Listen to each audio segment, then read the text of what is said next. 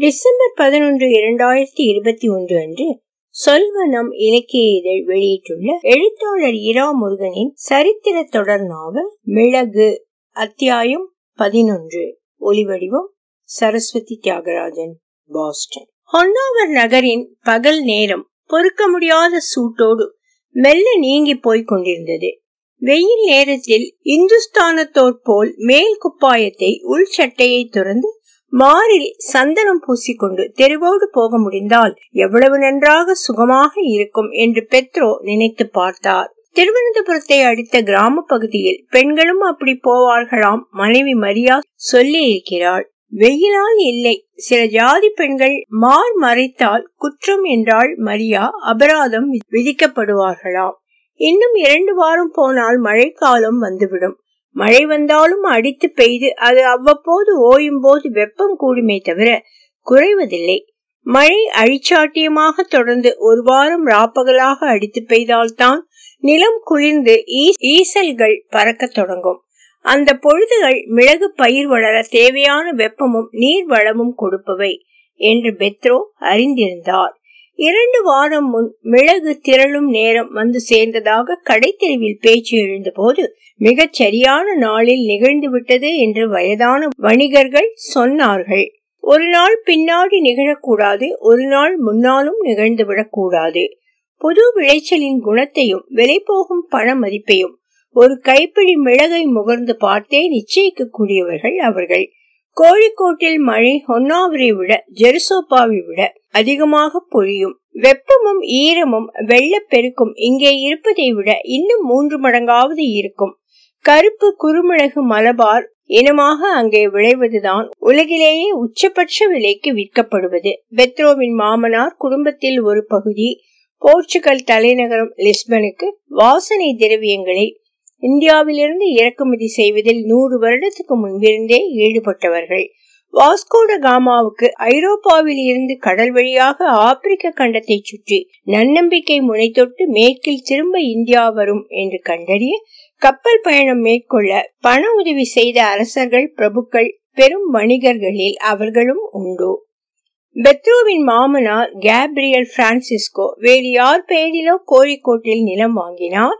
நிலத்தில் தென்னை கழுகு பலா இவற்றோடு ஊடு பயிராக மிளகு சாகுபடி செய்ய கூலிக்கு ஆழமர்த்தினார் கொஞ்சம் போல தொழிற்கூலி கொடுத்துவிட்டு சாகுபடி செய்து வந்த மிளகையெல்லாம் விற்க எடுத்துக்கொண்டார் சென்ன பைரதேவி மகாராணி இந்த குற்றம் ஒன்றைத்தான் கண்டுபிடித்திருக்கிறாள். பிரான்சிஸ்கோ இளம் வயதிலேயே லிஸ்பனில் இருந்து இங்கே வந்தது. மறைவாக இப்படி வாசனை பொருள் விவசாயத்தில் ஈடுபட்டு நல்ல விலைக்கு மிளகு விற்று காசு பார்க்கத்தான். அவருடைய நூதன லாந்தர் கடிகாரம் விற்பனை கடையும் போர்த்துகீசிய வெள்ளி பாத்திரங்கள் விற்கும் கடையும் இந்த மறைவான மிளகு வர்த்தகத்துக்கு திரை போடத்தான். அந்த கடியார கடையில் தான் ஐந்து வருடம் முன்பு பயிற்சி பெறும் ராஜ பிரதிநிதியாக இந்துஸ்தானத்தில் கோழிக்கோடுக்கு வந்து சேர்ந்த போது மரியாவை முதலில் சந்தித்தார் பெத்ரோ. கேப்ரியல் பிரான்சிஸ்கோவின் ஒரே மகள் மரியா பெத்ரோ இடுப்பு கடியாரம் ஓடவில்லை என்று ஒக்கிட எடுத்து போன போது அரசு பிரதிநிதியாக இன்னும் சில மாதங்களில் பதவி ஏற்க போகிறவர் அவர் என்று தெரிந்த பிரான்சிஸ்கோ ஒரே அடியாக உபச்சாரமும் மரியாதையும் செய்தார் அப்போது. நீ யாராக இருந்தால் எனக்கு என்ன கடியாரம் ஒக்கிட கொடுக்க வந்திருக்கிறாய். சரி செய்தால் காசு தருவாய். அப்புறம் உனக்கும் எங்களுக்கும் எந்த தொடர்பும் இருக்க போவதில்லை. என்று அப்போது அலட்சிய பாவம் காட்டியவள் மரியா. அடுத்த ஆறு மாதத்தில் அவள் பெத்ரோவின் ஆகிருதியிலும் தன்மையான குரலிலும் நடத்தையிலும் மனதை பறிகொடுத்தாள். அவளுடைய அதிகாரமான அழகில் ஈர்க்கப்பட்டால் பெத்ரோ. வயது வித்தியாசம் மூன்று வருடங்கள் இருந்ததை அவர்கள் லட்சியம் செய்யவில்லை. பெத்ரோவை விட மரியா மூன்று வயது மூத்தவள். மாதா கோயில் மதகுரு கல்யாணத்துக்கு முன் ஞாயிற்றுக்கிழமை பிரார்த்தனை முடிந்து திருமண நிச்சய ஓலை வாசிக்கும் போது இந்த வயசு வித்தியாசத்தை சொல்லி யாருக்காவது ஆட்சேபனை இருக்கிறதா என்று கேட்க மரியா எழுந்து நிற்காமல் இருந்தபடியே சொன்னாள். அச்சோ இது என் கல்யாணம் பெத்ரோவோட கல்யாணம். இதுல யாருக்கு என்ன ஆட்சேபனை இருக்க முடியும்? இருந்தா எழுந்திருக்க சொல்லுங்க. இப்பவே ரெண்டு கண்ணத்திலும் அறைய கை துருத்துருக்குது. அப்புறம் ஒருத்தன் ஒருத்தி எழுந்திருக்கவில்லையே. பெத்ரோவுக்கு இப்போதும் மரியாவின் அலாதி துணிச்சலை பற்றி ஆச்சரியம் அடங்கவில்லை. மரியா பிள்ளை பேச்சுக்காக கோழிக்கோடு போய் நான்கு மாதம் ஆகிறது போகும்போதே அவரை நாடி பிடித்த மாதிரி சரியாக கணித்து மிரட்டி விட்டு போயிருக்கிறாள். ஓலா சின்ஹோ பெத்ரோ நான் இல்லாத நேரத்தில் வேலைக்கார பெண் பிள்ளை குசினிக்காரி அடுத்த எதிர் வீட்டு பெண் என்று சந்தோஷமாக ஜோடி சேர்த்து கொள்ள வேண்டாம். திரும்பி வந்ததும் தெரியாமல் போகாது அதனும் அப்போது உம் உழுப்பு உம்மிடம் இருக்காது வெட்டி போட்டுடுவேன் ஜாக்கிரதை. பொன்னாவர் கடை தெருவில் சேரட் போகும்போது திடீரென்று தன் இடுப்புக்கு கீழ் அவசரமாக தொட்டுக்கொண்டார் பெத்ரோ. அவருக்கு பின்னால் சேரட்டில் பாதுகாப்பாக நின்று வந்த ஊழியன் குழம்பி போய் கடியாரம் உங்கள் குப்பாயத்தில் இருக்கிறது என்று கூவினான். நல்ல வேளை மரியாவின் மிரட்டல் அவனுக்கு தெரியாது. தெரிந்திருக்காது. ராட்சசி சொன்னதோடு நிற்க மாட்டாள். பள்ளி களைந்த வால் போல் துடிக்கும் பெத்ரோவின் குறியை துணியில் சுற்றி கையில் தூக்கி பிடித்தபடி ஒன்னாவர் கடைத்தெருவில் அவள் நடந்து போவதாக கற்பனை செய்ய இன்னொரு தடவை வியர்த்தது பெத்ரோவுக்கு. முழுக்க நனைந்தே போனால் வீட்டு வாசலில் கசாண்ட்ராவும் தோட்டக்காரனும் எடுபடிகள் இருவரும் காத்திருப்பதை பார்த்தபோதுதான் வாசல் கதவை காலையில் பூட்டிவிட்டு சேரட் ஏறியது நினைவு வந்தது. சாதாரணமாக தன் தனி அறையை பூட்டி வைத்துவிட்டு மற்றபடி வீட்டை கசாண்ட்ரா அல்லது அவள் இல்லாத போது மூத்த வேலைக்காரர் ஒருத்தரின் நிர்வாகத்தில் விட்டுத்தான் போவது வழக்கம். இன்றைக்கு புறப்படும் போது கசாண்ட்ரா வந்திருக்கவில்லை. வேலைக்காரர்களும் மிர்ஜான் கோட்டைக்கு போக குதிரை வண்டி தயார் செய்வது ஏற்பட்ட களையபரத்தில் அங்கேயும் இங்கேயும் ஓடிக்கொண்டிருந்தார்கள். என்னவோ தோன்ற காலையில் வீட்டு கதவை பூட்டிக் கொண்டு கிளம்பிவிட்டார் பெத்ரோ. பூட்டிட்டு போயிட்டீங்களே எஜமா என்றான் தோட்டக்காரன் அபத்தமாக சிரித்தபடி. உன்னை உள்ளே வச்சு பூட்டாம போனாரே சந்தோஷப்படு என்றாள் கசாண்ட்ரா சும்மா இருக்க மாட்டீங்களா? என்று கோபமில்லாமல் சத்தம் போட்டபடி பெத்ரோ சேரட்டில் இருந்து இறங்கி பையில் சாவியை தேடினார். அதைத்தான் காணோம். அடடா குப்பாயத்தில் இருக்குமோ? என்று இறுக்கமான அந்த மேற்சட்டையின் மடிப்புகள் எல்லாவற்றுக்குள்ளும் தேடினார் அவர். கிடைத்ததா எஜமான்? கசாண்ட்ரா பொறுமை இல்லாமல் கேட்டாள். சாத்தானே வச்சுக்கிட்டா இல்லைங்கிற நீயே பார். என்று ஆரம்பித்தவர் பாதியில் நிறுத்தினார். எதுக்கு வம்பு? மரியா துரத்தினால் ஓட முடியாது. நாற்பது வயது உடம்பு இது. இதை கொண்டு போர்ச்சுகல் அரசருக்கு நிறைய சேவை சாதிக்க வேண்டி இருக்கிறது. மரியாவுக்கும் அவள் இல்லாத பொழுதில் இந்த கசாண்ட்ராவுக்கும் கூடத்தான். நான் சாத்தானா? இரும். ஈ என்று இழுத்து கொண்டு வருவீரே. அப்போது என்ன செய்ய வைக்கிறேன் பாரும். என்று பெத்ரோ காதில் முணுமுணுத்து விட்டு கசாண்ட்ரா சுவாதீனமாக சேரட்டுக்குள் நுழைந்து பெத்ரோ பிரபுவின் பின்னால் பார்க்க ஆசனத்தில் ஓரமாக அப்பிக் கொண்டிருந்த சாவி கொத்து கண்ணில் பட்டது. அவருடைய இழுப்புக்கு குறுக்கே கை நீட்டி வளைத்து அணைப்பது போல் ஒரு வினாடி கை காட்டி அந்த சாவி கொத்தை எடுத்தாள் அவள். எஜமான் உங்க சாவி இந்தாங்க. அவள் சொல்லி முடித்தவுடன் அங்கே கூடிவிட்ட சிறு கூட்டம் இன்னும் ஒரு தடவை ஆர்ப்பரித்து சிரித்தது. இடியட்ஸ் என்ன கண்டீர்களா சிரிக்க? பெத்ரோ கையை மல்யுத்த வீரன் போல் விரித்து காட்டி பார்வையால் சுட்டபடி தனக்கு சுபாவமாக வந்த போர்த்துகீசில் கேட்டார் சீப்பு குப்பன்கள் சிரித்து மாளவில்லை அப்புறம் ஓரளவு கைவந்த கொங்கணியிலும் அதை கேட்டு இன்னொரு சிரிப்புக்கு அது வழிகோலியது இன்றைக்கு ஊரே சிரிக்க வழி பண்ணி விட்டார் எஜமானர் என்று கோச்சு வண்டி ஓட்டுகிறவன் சொல்லியபடி கூளம் எடுக்க போக பெத்ரோ வீட்டு வாசலில் கும்பல் கலைந்தது. கசாண்ட்ரா ஓடிப்போய் வாசல் கதவை திறந்து வைக்க கன கம்பீரமாக பெத்ரோதுரை தன் மாளிகைக்குள் நுழைந்தார். தோட்டக்காரனும் எழுபிடிகளும் தோட்டத்துக்கு போக அவரை பின்தொடர்ந்து வந்த கசாண்ட்ரா அவர் ஒதுங்கி வழிவிடாததால் அவர் மேல் மோதியபடி குசினிக்குள் நுழைந்தாள். நல்ல வேளை அவள் பின்னால் யாரும் இல்லை. பெண்ணே இப்படி ஒரு ஆணை சல்யம் செய்யலாமா? என்று கேட்டபடி அவளை பின்னால் கிள்ளி நோவிக்க கசாண்ட்ரா ஒரு அவசர முத்தத்தோடு அதை முடித்துக்கொண்டு கோழி மாமிசத்தில் பிரட்ட முந்தைய நாள் அரைத்து வைத்திருந்த மிளகு விழுதை எடுத்தாள். நல்ல வாடை இல்லையா? குசினிக்குள் எட்டி பார்த்த பெத்ரோ விசாரித்தார். நல்ல வாடைதான் ஆனால் கோழிக்கு இந்த காரம் போதாது. வெங்காயமும் வற்றல் மிளகாயும் சேர்த்து அரைத்த விழுது பூசி எண்ணெயில் பொறிக்க வேண்டிய மரியாதைக்கு தகுந்தது கோழி மாமிசம். கசாண்ட்ரா மாமிசத்தில் மசாலா சேர்த்து புரட்டியபடியே சொன்னாள். எதிராளியை கீழே வீழ்த்தி தோலை இறுக்கி பிடித்து பிசையும் மல்லன் போல் கோழி மாமிசத்தை கால்களுக்கு இடையே போட்டுக்கொண்டு இரண்டு புஜங்களிலும் தோல் தசைகள் இறுகி திரண்டு வர கைகளை அடித்து வழிந்த மானப்பெரும் கொங்கைகள் கச்ச துணியை கிழிக்க பிதுங்கியவையாக வளமான மேல்பரப்பு காட்சி கொடுத்து துள்ளி அசைய மாமிசம் பாகம் பண்ணினாள் கசாண்ட்ரா நீ சொன்னபடியே செய்துவிடேன் என்றபடி வாசலுக்கு நடந்தார் பிரபு. அப்போது மிளகு அரைத்து வைத்த விழுது கெசாண்ட்ரா அழகாக சந்தேகம் கேட்டாள். வாசலில் இரண்டு பக்கமும் பார்த்துவிட்டு அவசரமாக உள்ளே வந்து கசாண்ட்ராவிடம் ஏதோ ரகசியமாக சொல்ல அவள் சி என்று முகம் வலித்து சிரித்தாள். இன்றைய நாள் இப்படியே போகட்டும் என்று பெத்ரோ வாசலுக்கும் நடைக்கும் இடையே சற்றே நடந்தார். அப்படியே சருவ பானையில் வெந்நீர் போட்டு வை நான் உடம்பு கழுவி கொள்ள வேண்டும் என்று உத்தரவு பிறப்பித்தபடி தெருவில் இறங்கினார். சட்டென்று இப்படி தெருவில் நடந்து எல்லோரும் எல்லா இயக்கமும் எப்படி நடக்கிறது என்று தெரிந்து வைத்துக் கொள்ள அவருக்கு நிறையவே ஆர்வம் உண்டு. தெருவின் ஓரத்தில் குத்த வைத்து உட்கார்ந்த முட்டைகளை பிரம்பு கூடைகளில் வைத்து விற்கிற கிருஷ்ணப்பா அவர் கண்களில் முதலில் பட்டான். பெத்ரோவின் மாளிகைக்கு நேர் எதிரே தெருவோரமாக உட்கார்ந்திருந்தவர் தலைக்கு மேலே ஒரு பிறப்பங்குடை நிழல் பரப்பிக் கொண்டிருந்ததை கண்டார். பிறப்பங்குடை மேலிருந்து தண்ணீர் வடிந்தபடி இருக்க கிருஷ்ணப்பா கீழிலிருந்து கையில் செப்பு கிண்டியோடு வெளியே வந்து கையளவு நீரை குடைமேல் விசிறி அடிக்க சுகமான வாசனை குளிர்ச்சி பகர்த்தி வந்து நின்றது. ஓ கிருஷ்ணப்பா அதென்ன அபின் கலந்த தண்ணீரா? முட்டை விற்க அபினதற்கு பெத்ரோ கேட்க இல்லை பிரபோ என்று அவசரமாக மறுத்தான் கிருஷ்ணப்பா. இது வெட்டிவேர் கலந்த தண்ணீர். ஒரு பலா இலை மடக்கு நிறைய ஏலமும் கலந்து தெளித்தேன். வெயிலுக்கும் வியர்வை கசகசப்பு குறைக்கவும் இதைவிட வேறே விமோச்சனம் இல்லை பிரபு. முகத்திலிருந்து வியர்வை ஆறாக பெருகி வழிந்தாலும் மலர்ச்சியோடு சொன்னான் கிருஷ்ணப்பா நீ கோழி முட்டை மட்டும் விற்றே. எத்தனை நாள் கஷ்டப்பட போகிறாய்? வான்கோழி வைத்து பராமரித்து அதன் முட்டைகளையும் விற்கலாமே. இந்தியர்கள் வாங்குகிறார்களோ என்னமோ ஹொன்னாவிலில் இருக்கப்பட்ட போர்த்துகீசியர்கள் ஒருத்தர் விடாமல் நீ என்ன விலை சொன்னாலும் கொடுத்து வாங்கி போய் சமைத்து உண்பார்களே? வழக்கமாக தரும் யோசனைதான்.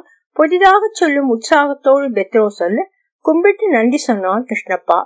அந்த பறவையை வளர்ப்பது பற்றி ஒன்றுமில்லை பிரபு.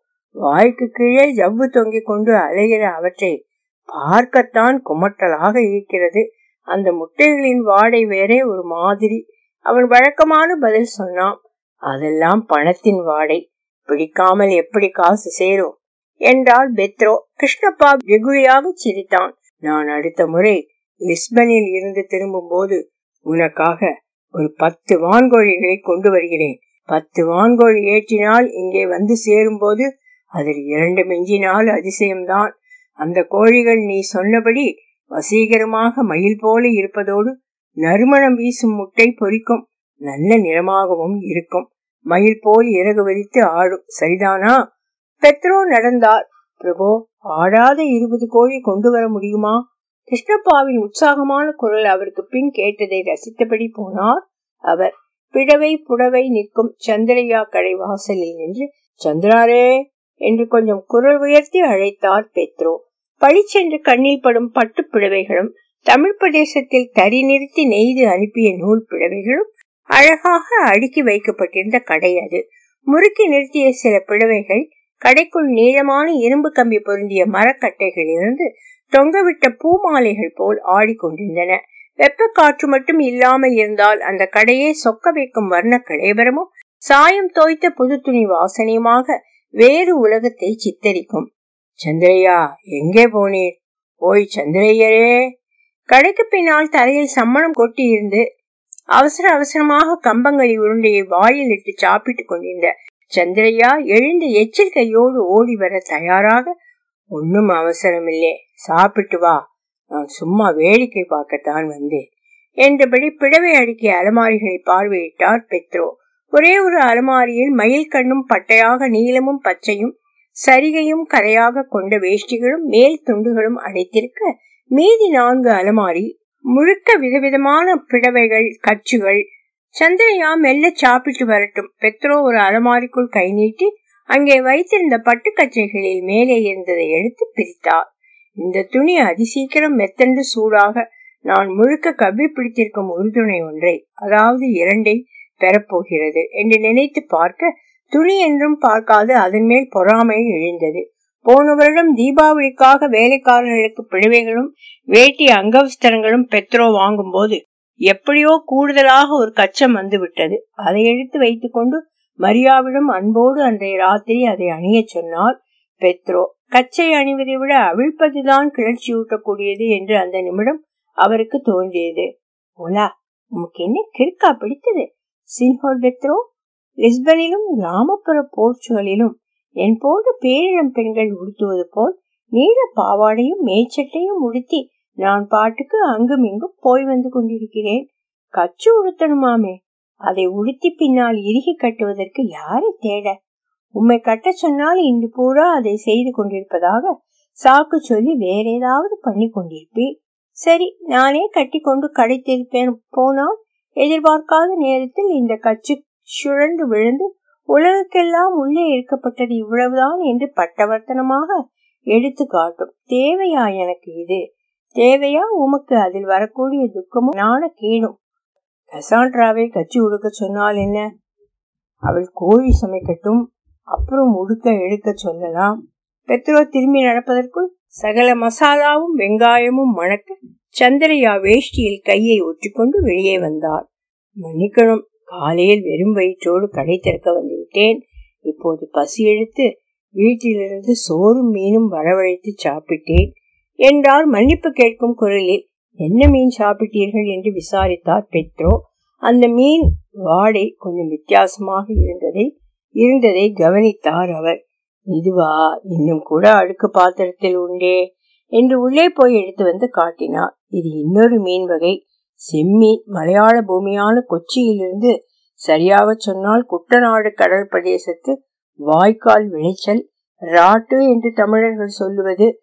அனுப்பி வைக்கட்டுமா? என்று அன்போடு கேட்டார் சந்திரையா உங்கள் பிடவை கடையில் போர்ச்சுகீசியரும் வந்து நின்று வாங்கணும் விற்பனை அதிகமாகணும் என்று எனக்கு ஆசை. ஏன் வழி பண்ணக்கூடாது? பெத்ரோ கேட்டார். எப்படி என்று புரியாமல் சந்திரையா அவர் முன் நின்றார். வாங்க யாரும் வராத கோடை பகல் நேரத்தில் எப்படி விற்பனை கூடும்? லிஸ்பனில் இருந்து கொஞ்சம் கொஞ்சம் போல ஐரோப்பாவில் நெய்த துணி வரவழைத்து கிறிஸ்துமஸுக்கு இங்கே கடை பரத்தினால் அதற்கு அனுமதி எல்லாம் தேவைப்படாது என்று பெத்ரோ கவனித்திருந்தார். தீபாவளி கிறிஸ்துமஸுக்கு ஒரு மாதம் போல் முன்னால் வருவது நல்லதுதான். அந்த நேரத்தில் கவுன்களும் பூ போட்ட மேல் சட்டைகளும் தைக்க உள்ளூர் தையற்காரர்களுக்கு பயிற்சி தரலாம். மாதிரி உறுப்புகளை காட்டினால் சுறுசுறுப்பாக இங்கே இயக்கப்பட்ட தையல்காரர்கள் தையல் சூட்சுமத்தை எல்லாம் பிடித்துக் கொண்டு விடுவார்கள். இந்த ஏற்பாடெல்லாம் செய்த பிறகு போர்த்துகீசிய துறைகள் துரைசாணிகள் வந்து கடைசியில் விலை பேசி துணி வாங்கி தைக்க போட தனி நேரம் ஒதுக்கலாம். ராத்திரி எட்டு முதல் பத்து வரை அல்லது பகல் மூன்று முதல் ஐந்து வரை இப்படி மேற்கத்திய உடுத்துணி வாங்க வந்தவர்கள் ஒரு மாறுதலுக்காக பிழவை வாங்கி போய் தங்களுக்கு பிரியமானவர்களுக்கு உடுத்து சொல்லி அழகு பார்க்கலாம். பிழவை வாங்க வந்த உள்ளூர்காரர்கள் பாவாடையும் மேற்சட்டையும் தைத்து வாங்கி உள்ளூர் அழகுக்கு அழகு சேர்த்து ரசிக்கலாம். இரண்டு விதமாகவும் உமக்கு லாபம் தானே வரவழைக்க ஏற்பாடு செய்யட்டா? பெத்ரோ கேட்டார். ஓ மேஸ்திரி தியோஸ் பெத்ரோ. ஓ எஜமானே. பெத்ரோ கடவுளே. உங்கள் ஸ்நானத்துக்கான வெந்நீர் காய்ந்து ஆவியாக கொண்டிருக்கிறது. திருமணசு பண்ணி குளித்து சாப்பிடணுமே. கசாண்ட்ரா சத்தம் போட்டு கூப்பிட அவசரமாக பெத்ரோ துரை தெருவை கடந்து வீட்டுக்கு விரைந்தார். இந்த பெண் இப்படி சத்தம் போட்டு சொந்த பெண்டாட்டி போல அதிகாரம் பண்ணாமல் பண்ணினாலும் வெளியே தெரியப்படுத்தாமல் இருக்கலாம் என்று அவர் மனசு சொன்னது. அழகான பெண்கள் என்ன செய்தாலும் சரி என்று இன்னொரு மனசு சொன்னது. அவர் தெருவில் வேகமாக வந்து தன் மாளிகை அருகே திரும்பி நின்று குதிரை வண்டியில் இடித்துக் கொள்ளாமல் தெருவை கடந்த போது வீட்டுக்கு அடுத்து மிட்டாயங்காடியில் பார்வை படர்கிறது. கடையிலிருந்து ஏதோ வாங்கி கொண்டு இறங்கும் யாரையோ வழி அனுப்பி சிரித்தபடி கடையில் சுற்றி வரும் மிக அழகான பேரிளம் பெண்ணி வேற எங்கேயோ பார்த்த நினைவு. சரிபாதி இந்துஸ்தான வனப்பம் மிகுதி போர்த்துக்கல் உய்யாரமுமாக குழைத்து வந்தெழுந்த போதையூட்டும் அழகு அது. தூரத்திலிருந்தே கவரும் அதிர்ந்து அலைபரப்பும் வனப்பு. யாருவள் கெசாண்ட்ராவை கேட்கலாமா? சிரித்து மாளாமல் தன் தோழிகளிடம் சொல்லி விடுவாள் கை கால் மூக்கு வாய் எல்லாம் தைத்து வைத்து சேர்த்து நினைவு வந்துவிட்டது. இவள் மரியாவின் தோழி. லிஸ்பன்காரியும் கூட இருபது வருடம் முன் ஊமத்தை சாறு யுத்தத்தில் ஆக சிறு வயதில் புருஷனை இழந்தவள் என்று கேட்ட நினைவு. ஓலா பெத்ரோ! அவர் தன் இடுப்புக்கு கீழ் ஒரு வினாடி பார்த்து கொண்டு மாளிகையில் நுழைந்தார். ஒலிவடிவம் சரஸ்வதி தியாகராஜன் பாஸ்டன்.